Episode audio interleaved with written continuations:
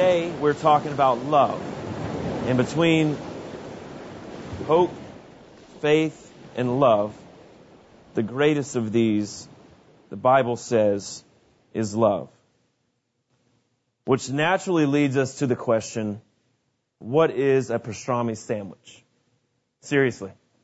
Honestly, honest to God. You're afraid to laugh because you don't know where I'm going. Alex isn't afraid. I appreciate that about you. Because if you cannot define what a pastrami sandwich is, how can you define what love is? That's the truth of the matter. And that should be enough. Y'all ready to go home? You understand love better now? No? Good? Okay. Um, why, why am I saying that? Because uh, we we do tend uh, within, especially of course we're talking about within Christianity, but even life in general, uh, we get so philosophical about love. I mean, there are there are poets, there are people that have written sonnets. There's Shakespeare who has uh, written plays, and there are books that have been devoted. There are TV series that are devoted. Um, there are endless accounts on online that you can read. So many people that wax philosophically about love, what love is and what love isn't, and it can be hard to define. You go to the Bible and you uh, you look into the New Testament more often than not, and you find at least three types of love. Uh, you sit down and you're and you're taught inside of a church what love is, and you're usually taught the difference between an eros love, a phileo love, and an agape love, which are all Greek words that come from the New Testament. One to define a lustful kind of love, one to define a, a brotherly love, and one to define, uh, we're not really sure how to define agape love at the end of the day.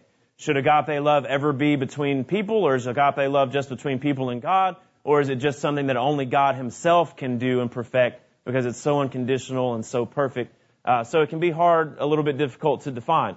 If you just go through and study it in the Greek, I mean, you'll find scriptures that help you define it. But um, there, in my opinion, is always a slight disconnect. There's a huge disconnect between the English and the Greek, an even bigger disconnect between English and Hebrew, but there's also a slight disconnect between Hebrew and Greek. If you don't know what I'm referring to, the Old Testament's written in Hebrew, the New Testament's written in Greek originally.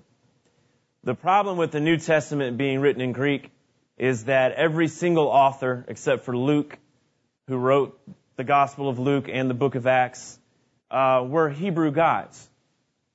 So it's a, it's a little bit difficult to imagine that they wrote everything that they wrote originally in Greek. Now you can make the argument that it was originally written in Greek because they wouldn't have probably penned a lot of it themselves, but it would have been, uh, their thoughts would have been written by a scribe. And at the time they were under Roman occupation and the, the language at that period uh, would have been overtly uh, Greek for sure. And I could go with you on that argument, but that still would say that their thoughts toward expressing the New Testament were in Hebrew and maybe written or translated into Greek, even if that was the original way that it was written. I don't have any proof, I don't have any text to tell you that they, that it was written in Hebrew first and that that's been lost. I don't know that that's true, but I could imagine that happening, being that everybody was a Hebrew that that wrote it. Um, my point being, when we try to define love, I think it's difficult to define it in Greek. It's a little bit more straightforward to define it in English. You've never had to question yourself. You've never had to ask. Never had to sit down and have a discussion about what a pastrami sandwich is. All right, you know what a pastrami sandwich is. You sit down to eat your lunch, substitute it for whatever, whatever you're eating. You have an idea. It's defined. It's it's defined because it's sitting right in front of you. You know everything that's in it. You know what the cheese is. You know what the bread is. You know what the meat is. You know what the condiments are. It's very evident. But when it comes to love, it's so ethereal, it's so philosophical that it's very difficult for us to define.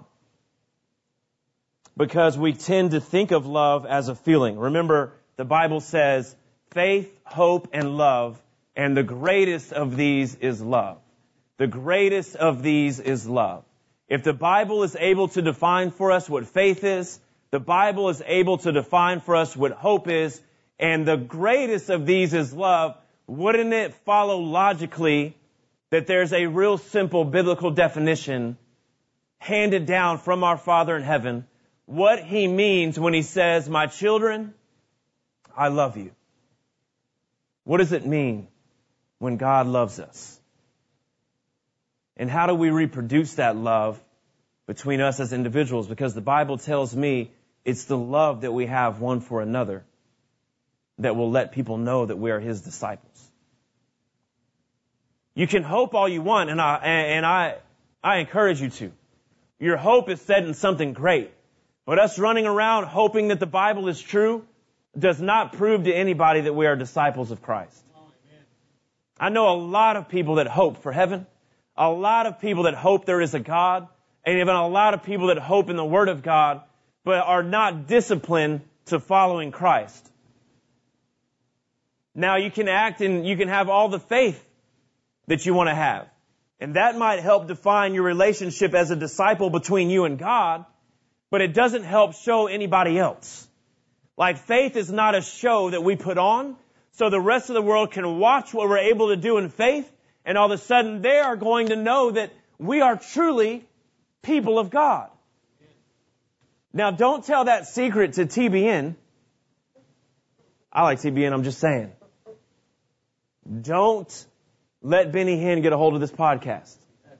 Don't let some of these guys, God bless them. I'm not saying that they're not doing some things that God's called them to. I don't know because I wasn't there when they had that conversation with God. I'm just telling you that a lot of times you turn it on Christian television or you go to a certain ministry or you go to a conference or you do whatever and you, if you're not paying attention, it doesn't strike you. But if you take a step back and you look for a minute, you'll realize that these people are trying to define who they are in God by the level of their faith. Like they're hoping that if they breathe real hard and the first two rows fall down, that somebody out there in the audience or somebody at home that didn't know God would go, wow, God is real because he just blew on that guy and that guy fell down. Therefore, I should call and send some of my money in. Because that's amazing. If I lay hands on somebody, and we've done that here many times, if we lay hands on you and we pray for you and you get healed, we want to hear that testimony. But it doesn't matter, I promise you this as your pastor, it does not matter how big we ever get. You will never see a single service of Edgewater Church. You will not see the altar call. You will not see the prayer for healing. You will not see the miracles that God does. None of this will ever be on television. None of it will ever be on YouTube. If we have a television ministry, it'll be with the teaching of the Word. And that'll be it. Because the rest of it is not for show. It's not for the world. It's not to make a great television show. It's not for broadcast. In fact, Paul makes a point in the book of 1 Corinthians that some of these spiritual gifts, if they get broadcast to the world, it's just going to make the world think you're crazy. They're not going to understand it. Why would a non-believer be attracted to you speaking in tongues? It doesn't make any sense to them. Why would a non-believer be attracted to somebody that lays hands on 40 people a service, blows on them, they fall down and get miraculously healed, and then 2020 goes back and tries to find those people and does some type of documentary and figures out that none of them actually got healed. Well, now here's the thing. I don't know if they got healed or not. They might have.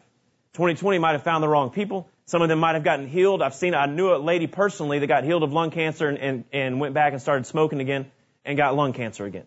So that might have happened to a lot. I don't know. But now there's a contention because our proof of discipleship is based on acts of faith and those acts can't be proven to everybody else. Does that make sense? That's why he says the love that you have one for another, that will show the world that you are my disciples. We're going to go to um, 1 Thessalonians chapter 1 verse 3.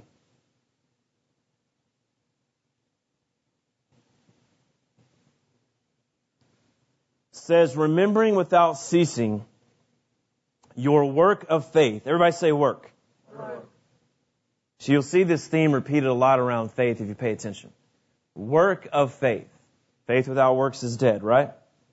That's something physical your labor of love, and your patience of hope. Everybody say patience. patience. Okay, patience is not something you can go out and do, is it? You can go out and do work, right? But you can't go out and do patience. Right? You can't go somewhere and clock in and be patient for a little while and then clock out. Right? And write it down and say, I've just increased my hope because I went to be patient for a little while. What are you going to do today, bro? I'm a little bit bored. What are you going to do? I'm just going to be patient. You want to come be patient with me? Not particularly. So that, that is not, that's a little bit more difficult to define. You can't go out there and do it, but you know when you're doing it, right? My point in that is that is connected to hope. Because remember, hope is not based on works. Hope is just out there. It's based on something you cannot see, taste, feel, touch, or smell. You just hope. It's not faith, it's hope. And it's built up by patience. Faith, it says right here, is a work. Remembering without ceasing your work of faith and your patience of hope. So now we need to figure out which one is love. Well, let's read it again. Remembering without ceasing your work of faith, everybody say work, work. and your labor of love, everybody say labor, and patience of hope in our Lord Jesus Christ in the sight of God and our Father. So, connected to love is labor. Is labor something you can do? Labor is an action. Labor is an action word. So apparently, when it comes to a biblical type of love, it is not based in something that cannot be measured, but it's, based, it's based in something that can be measured. For some of you uh, more scientifically minded people, let me try it like this. Can light be measured? Yes. It has a speed, right? Speed of light. And it's, even its energy is measurable. All things about light are measurable. Does the Bible say that God is light? Yes, it does. Does the Bible also say that God is love? Yes, it does. So God, therefore, reconciles and relates himself to something that is measurable. Light equals love in that equation, does it not? If God is light and God is love, then light equals love. It's a simple equation, yes? So love can be measured. My point in telling you that, and when we get to the end of the sermon, what I'm hoping for is to help answer a question, very simple question as Christians, new Christians, old Christians, and sometimes as seekers who may be uh, non-believers or haven't asked Christ into their heart. I know we've all got this question. How do you know that God is real? And when people want to have a debate about how a person gets to heaven, is it based on how good they are? Do good people go to heaven? Do bad people go to hell? You know, I'm ho- I hope we've, we've moved past that at Edgewater just to answer that question that the Bible's never taught that. Good people don't go to heaven and bad people don't go to hell. The reason for that is nobody is good enough to go to heaven. So if it was based on that, we'd all end up in hell. None of our work could get us there. That's why Christ had to come and die on the cross. He didn't die on the cross because we maybe could have made it to heaven. He died on the cross because there's no way that we could have. So it's not about being good or being bad. It's about accepting Jesus Christ. So then we tell people it's not based on religion, or in other words, it's not based on our goodness, our works, our righteousness. It's not based on any of that. It's based on relationship. Amen? So people they need to have a relationship with God. But then we leave it at that and we feel, sometimes we feel good about ourselves. No, brother, it's not based on religion, it's based on relationship. Oh, okay. You know that person went home later and was like, what does that mean? At some point, you've got to define what does that mean? Because God is not showing up in flesh and blood form right now.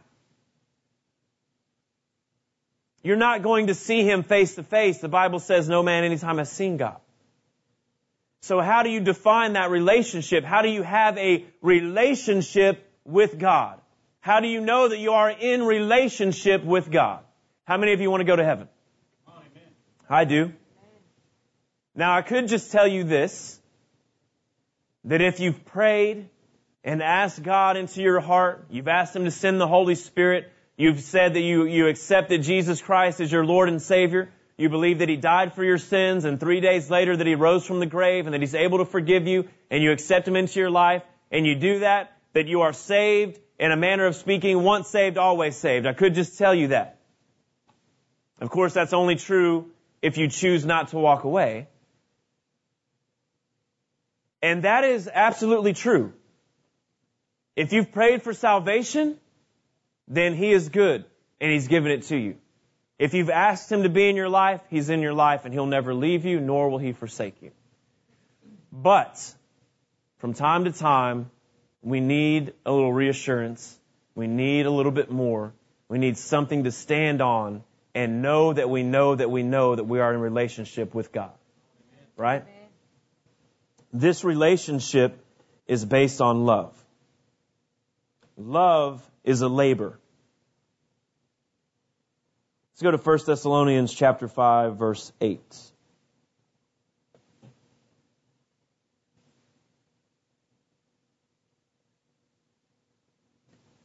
says, But let us, who are of the day, be sober, putting on the breastplate of faith and love, and for a helmet, the hope of salvation. I wanted to bring that to you because it's another scripture that contains faith, hope, and love. And what does it relate? What does it team up? What two things come together? Faith and love, right? Faith is a work. Love is a labor. Faith has evidence and substance. Therefore, love has evidence and substance. God is light. God is love. These two things are related. I don't know what you've ever thought about love before, the love of God before in your life, but I want to encourage you and help you this morning. The love of God can be defined, and your love for people can be defined. It is not simply an undefinable, um, ethereal type of feeling or emotion. It's something more than that. And in the Hebrew, not the Greek, it is defined that way. So I want to I want to propose this to you. If you've if you've ever sat down and had to have a discussion or a thought with yourself, what is love? And I hope you've asked yourself that question. Normally people would ask that question because something is lacking.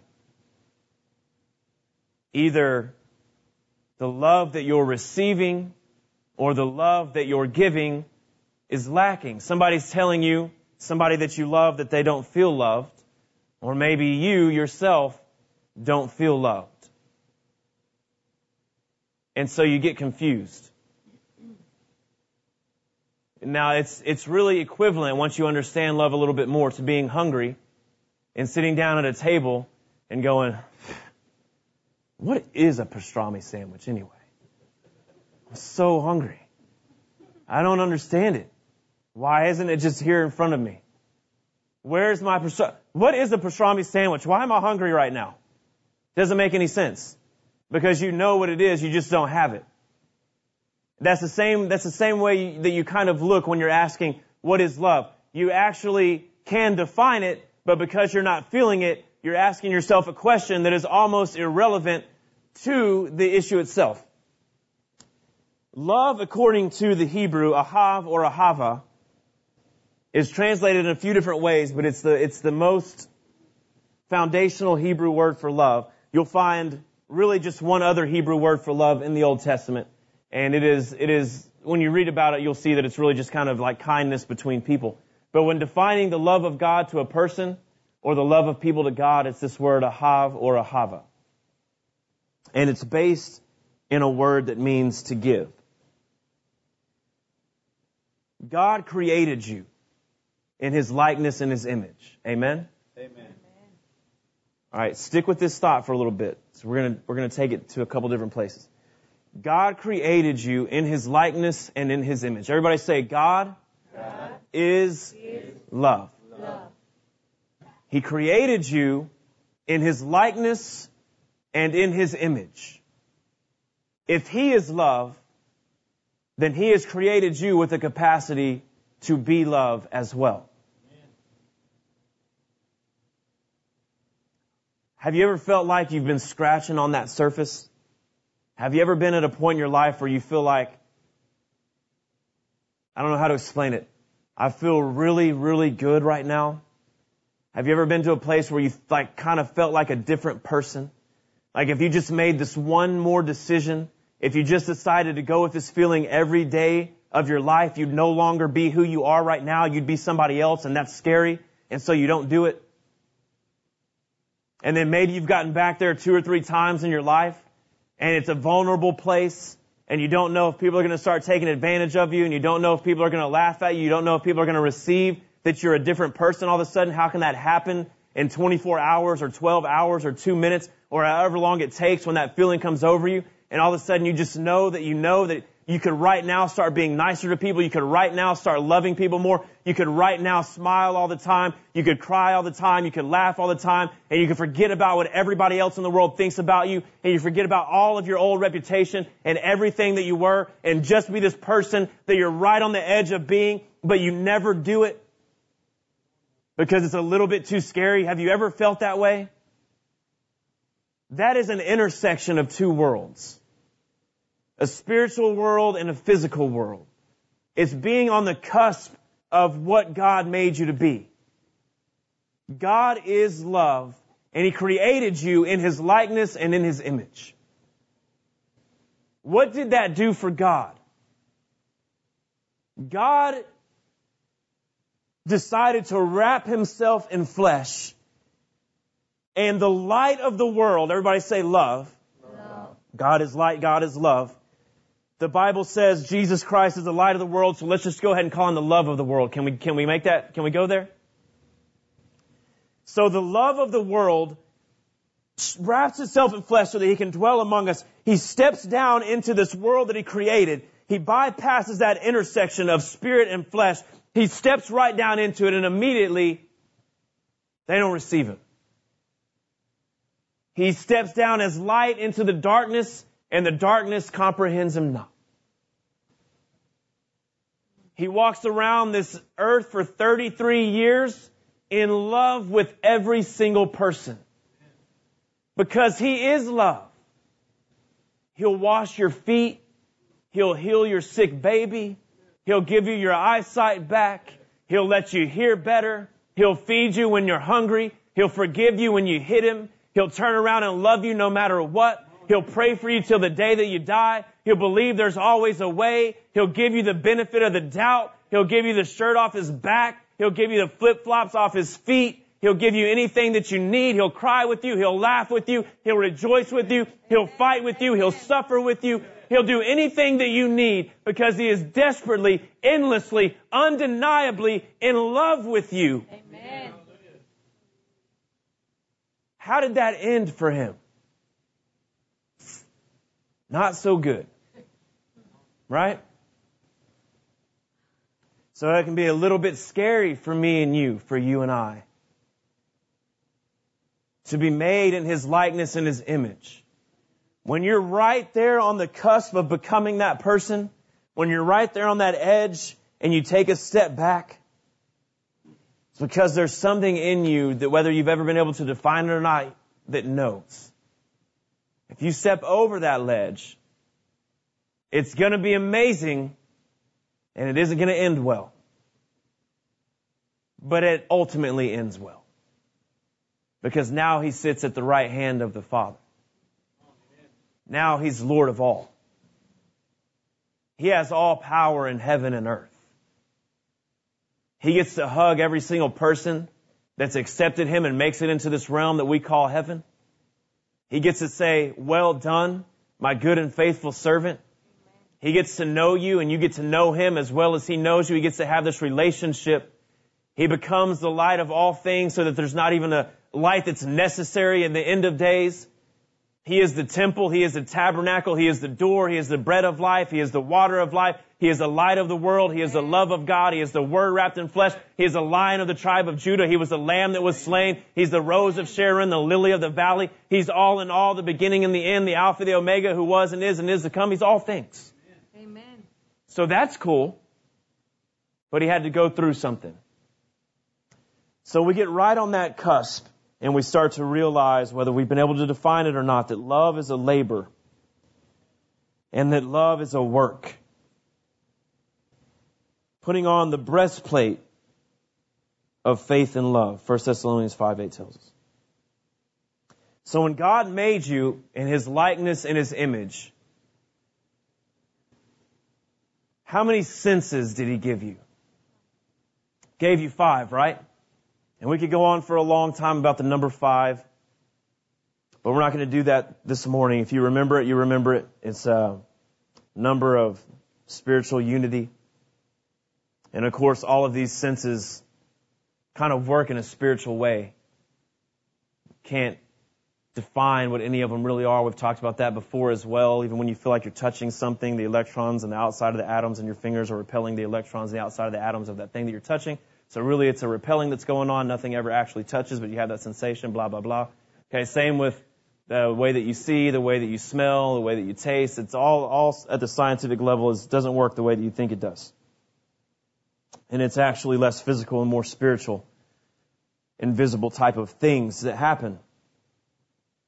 So if you're made in His likeness and His image, and the Bible says that your body is the temple of God, and Jesus Christ is obviously the image of God, and the Bible says that He is the tabernacle of men, I'm sorry, the tabernacle of God that dwells among men, then we know that a tabernacle and or a temple is related to our body, and when we look at the temple, which is the configuration of the finality of who we are, the temple of God, it's interesting to note that there are five entrances into that temple north, east, south, and west, and then there are two entrances actually on the south. So there are five entrances into the temple.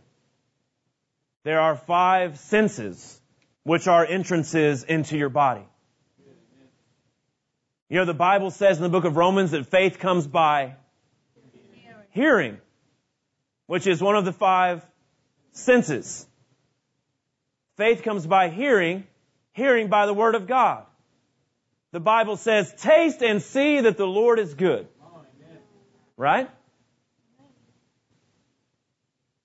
It talks a lot. Laying on of hands to transfer spirits. The Bible talks about that. They received the Holy Ghost by the laying on of hands. Everybody say touch. Touch, touch taste, hear. Obviously, the things that we see we set our eyes upon Him, the Bible says. Eyes on the prize. I mean, all of your senses come into play, and this is how you receive information. This is how things enter into your temple. That's why you should be careful what you watch. What do you watch on television?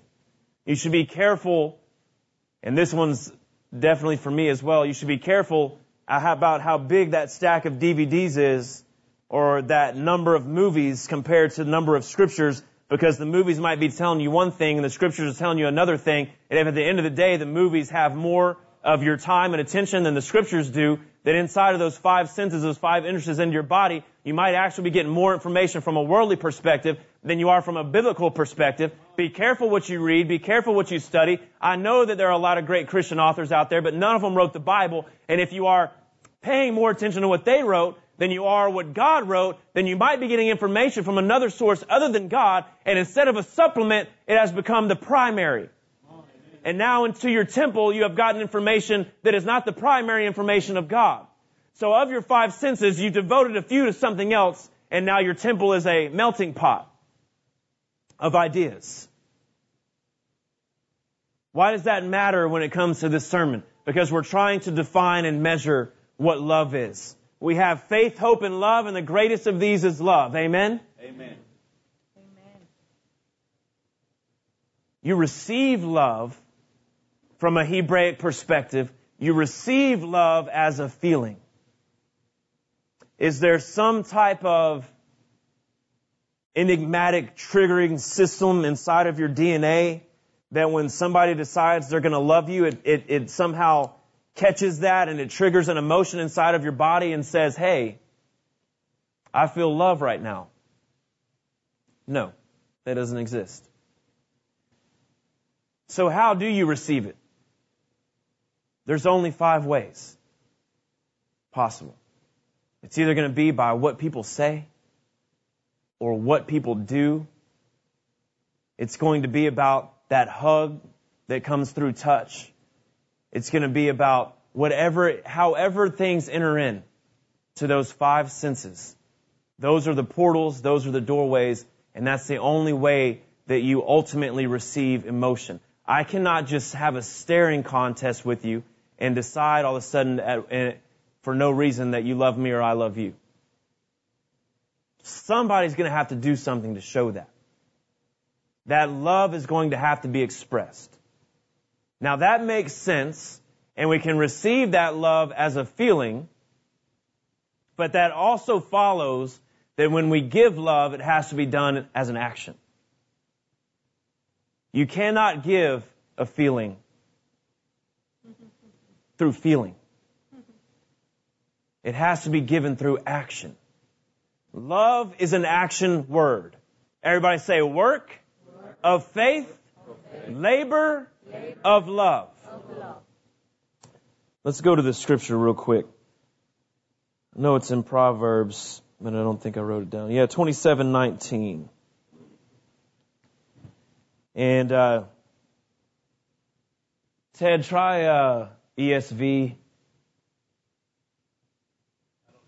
Okay.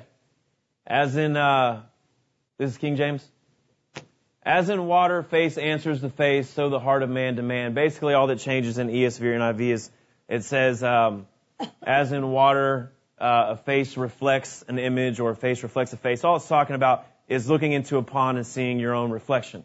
As in water, face answers a face, so the heart of man to man. So that love is reflected. Basically, that's a scripture to help us understand that love is something that's visible and love is something that's reflected in somebody's actions.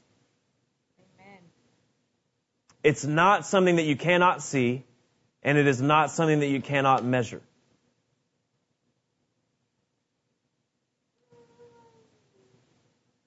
I want to kind of change gears for a second.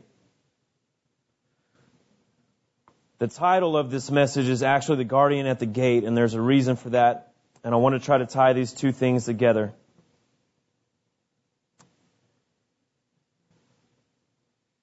Initially, God's action to show mankind his love was to build him a paradise called the Garden of Eden. Yes? In other words, God spent five days creating out of nothing. He created the sun, the moon, and the stars. He created the trees. He created the grass. He created the great lakes. He created the high mountains. He created the deep valleys. He created the beautiful flowers. He created the lilies. He created the animals. He created all of these beautiful things. He created summer, winter, fall, spring. He created the seasons. He created the changes. He created the climate. He created the wind. He created the ecosystem. He created an amazing, plentiful, good, unified environment. A paradise. Then on the sixth day, he created the man. And from the man, he created the woman. And he took those two and he set them down in a garden inside of a place called Eden. For no reason. No reason. They hadn't done anything. He just made them and he said, I'm choosing right now as I make you to love you forever. And to show you my love, I'm giving you all of this. I'm giving you palm trees and pomegranates. I'm giving you sunrises. I'm giving you sunsets. I'm giving you full moons. I'm giving you bright shining stars. I'm giving you good food to eat. I'm giving you visually stimulating, orally stimulating, all the types of stimuli you could possibly receive through sight, through taste, through touch, through feel, through hearing, through every which way.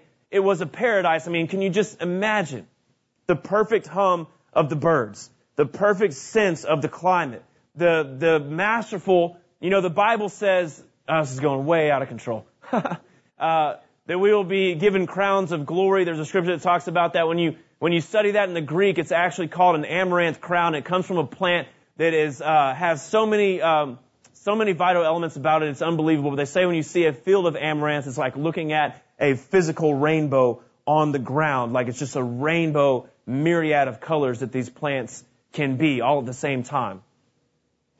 It's, it's, it's indescribable when they're growing correctly. Just imagine the visually stunning, amazing paradise that God created.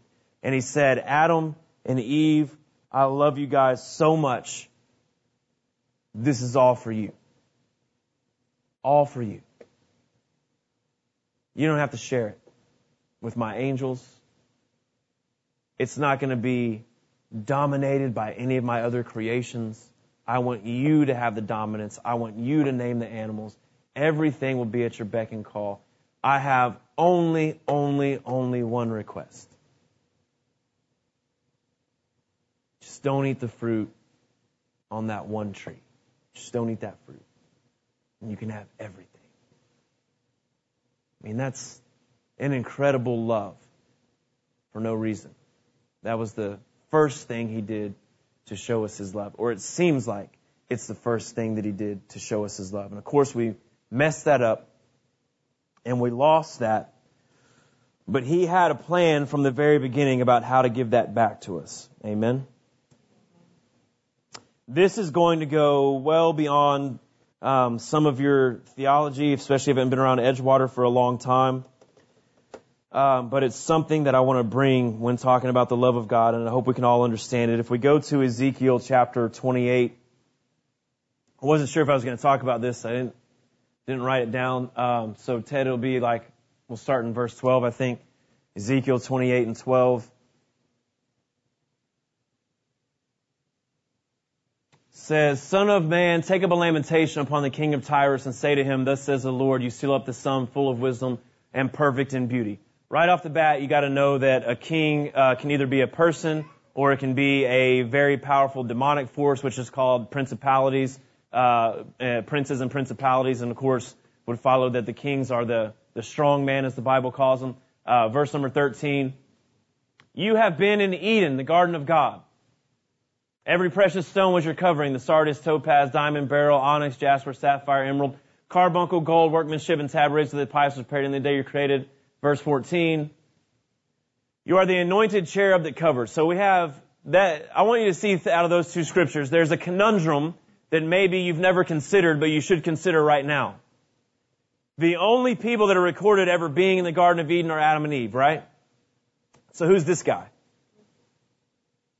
Well, it says here that he's a cherub, so we know that it's not talking about an actual man. When it says king of Tyrus, it's referring to a spiritual force or a demonic force. Cherub is short for cherubim, which is a word for angelic being. So there was some type of angelic being in the Garden of Eden before Adam and Eve were in the Garden of Eden. So it naturally follow, well, that must be talking about Lucifer. Must be talking about Satan. Yes, it must be, but it says that he was found perfect and perfect in beauty. The scripture said before, that he had these covering stones, this breastplate of gold. It's a high priest breastplate, which means that this description of Lucifer in the garden, walking up and down in the midst of the stones of fire, which are not present when Adam and Eve are there, this picture of Satan precedes the time of Adam and Eve by God only knows how long. When he shows up in the story in the Garden of Eden, in the book of Genesis, he's in a fallen state. Describes him as nothing more than a serpent. Here, he is an anointed cherub that covers. So what's the difference? Well, let's go to Genesis chapter 1.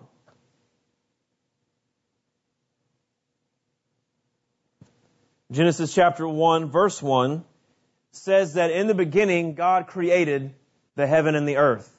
Now according to rabbis, according to Hebrew scholars, they say that is a completed work. in Hebrew it is exactly seven words.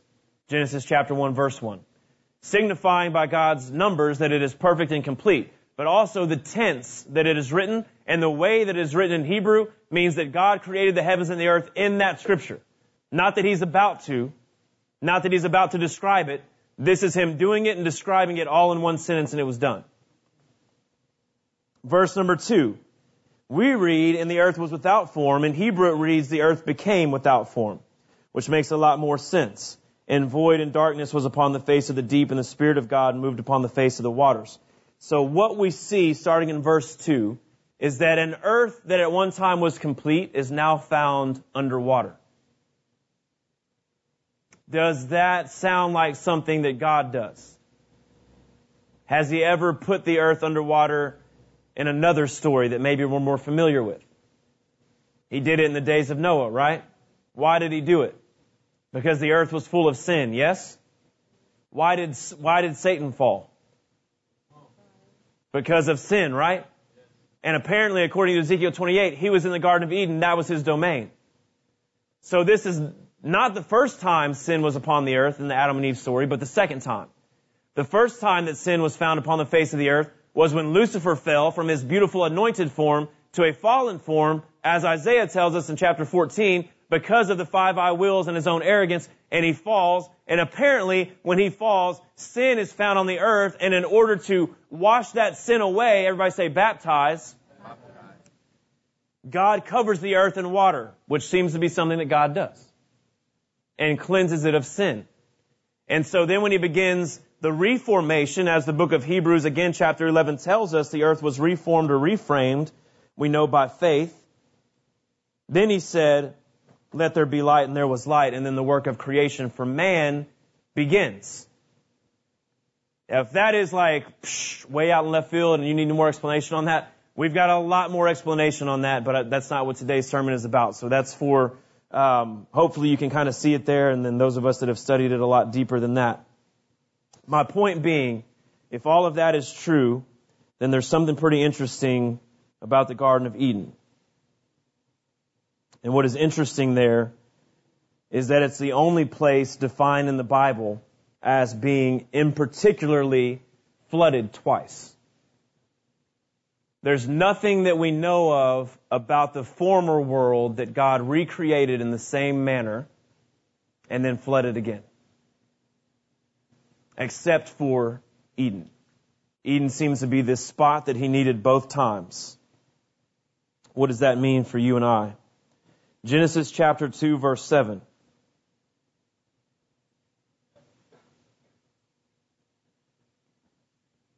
And the Lord God formed man of the dust of the ground and breathed into his nostrils the breath of life.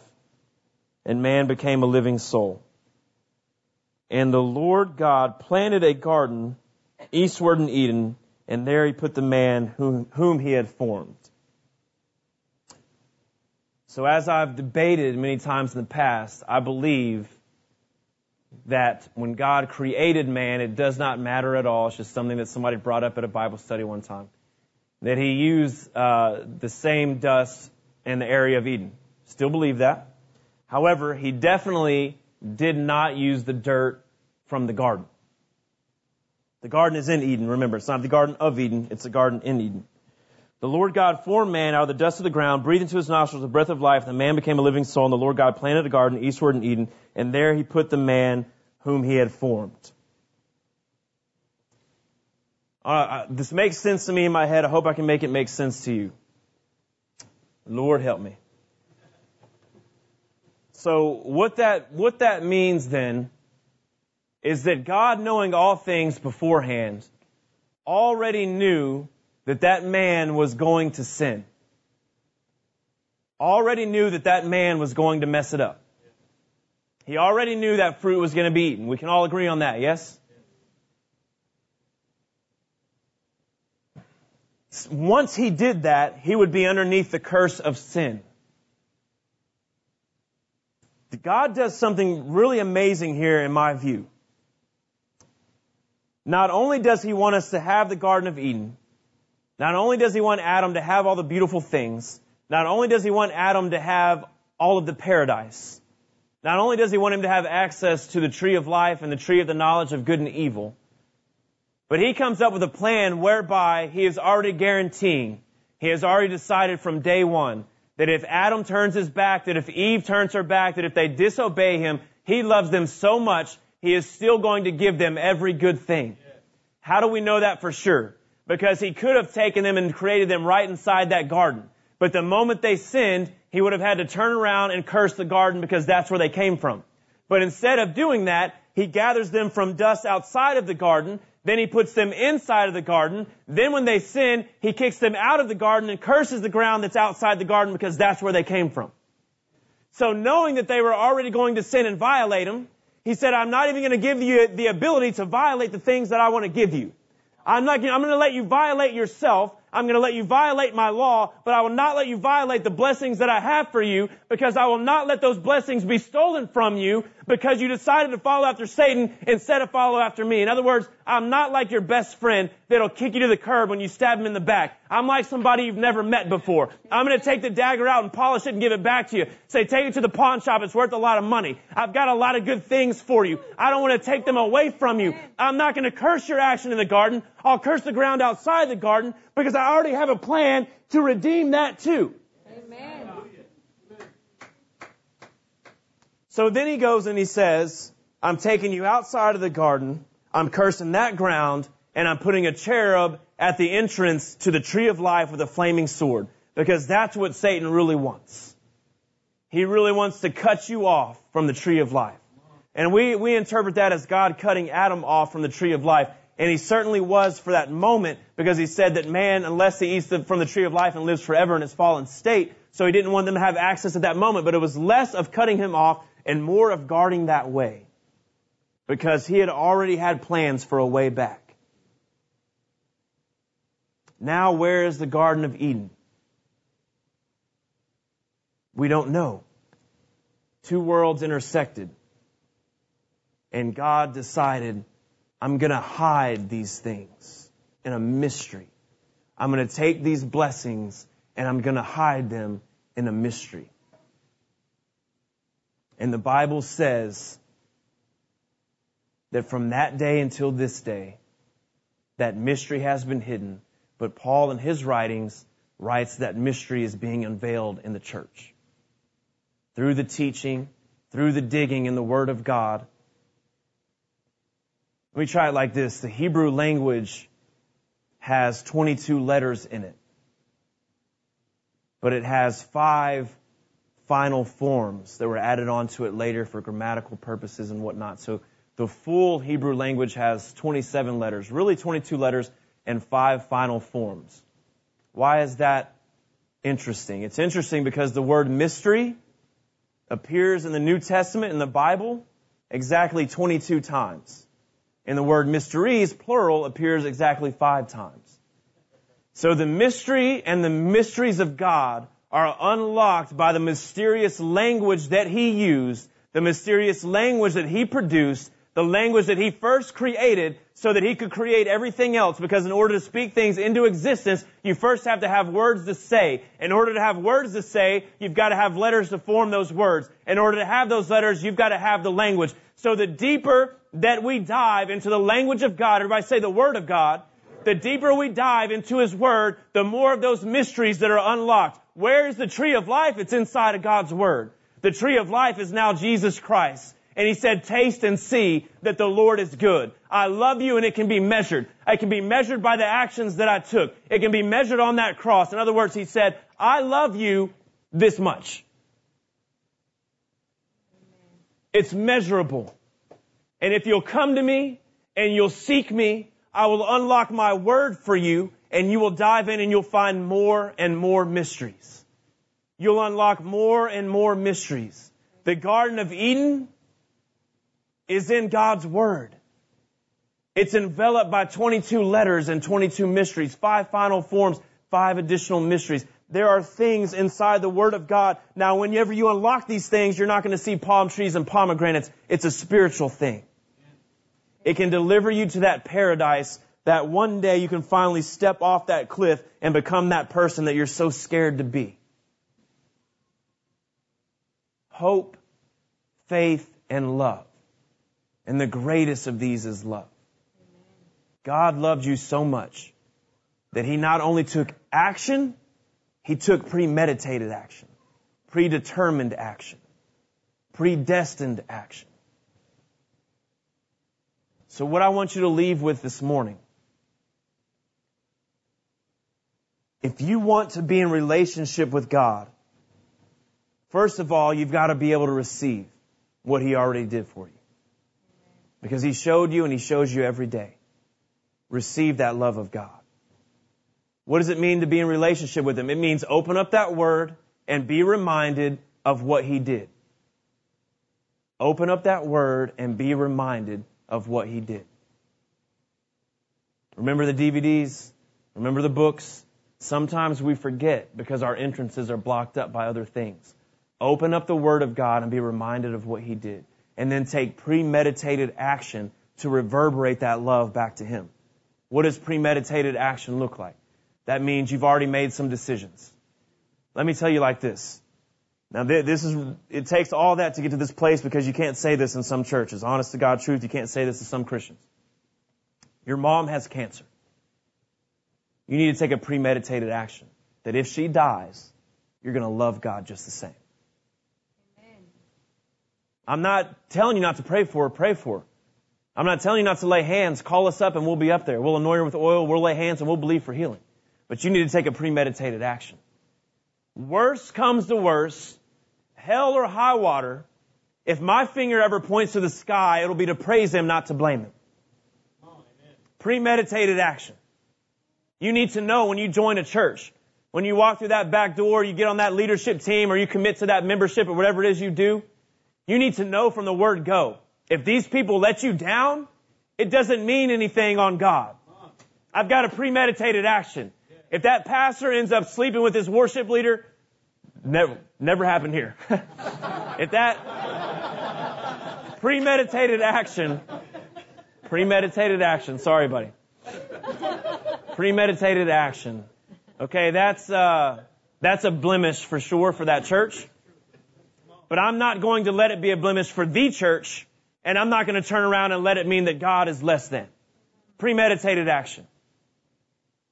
I'm having problems with so and so. Well, if it ends up that that doesn't work out, my premeditated action is I'm going to love God anyway. If these people don't believe me, if these people don't receive me, if this story doesn't ring true, if I get caught in the wringer, if I'm lied on, if I'm if I'm uh, if I'm kicked, if I'm kicked while I'm down, if I'm spit on, whatever. I think Jesus, I might I might be pushing the envelope, but I think Jesus said, if they rip out my beard, if they lash me on the back 39 times, if they nail me to a piece of wood, if they tear off my clothes, if they make fun of me, if they scoff at me, if they tell me to call down the angels because I'm the son of God, and they try to make an example out of me, and they turn around and they backbite me and gossip me and blaspheme me, if they do all that, I've already predetermined I'm going to love them anyway. I've already premeditated their forgiveness. I've already predestined their grace. That's love. That's love.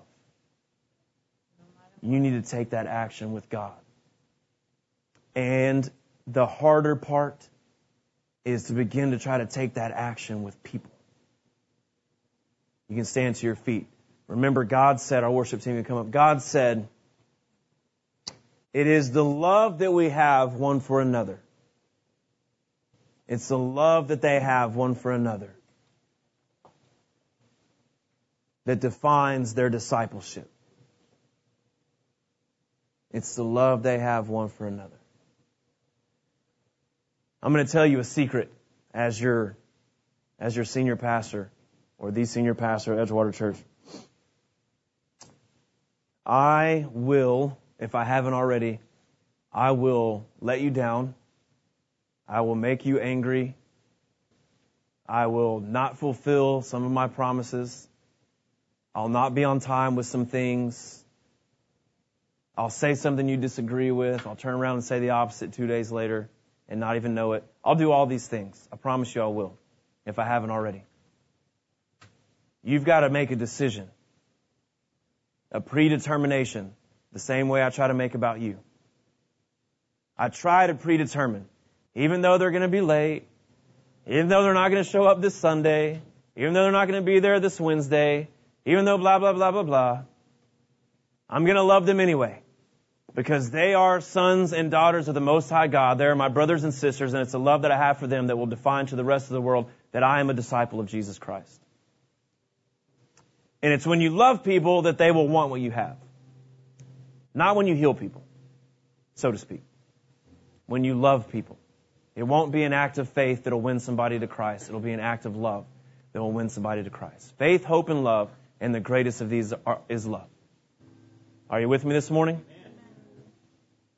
Didn't even make the point of the title of the sermon, The Guardian at the Gate.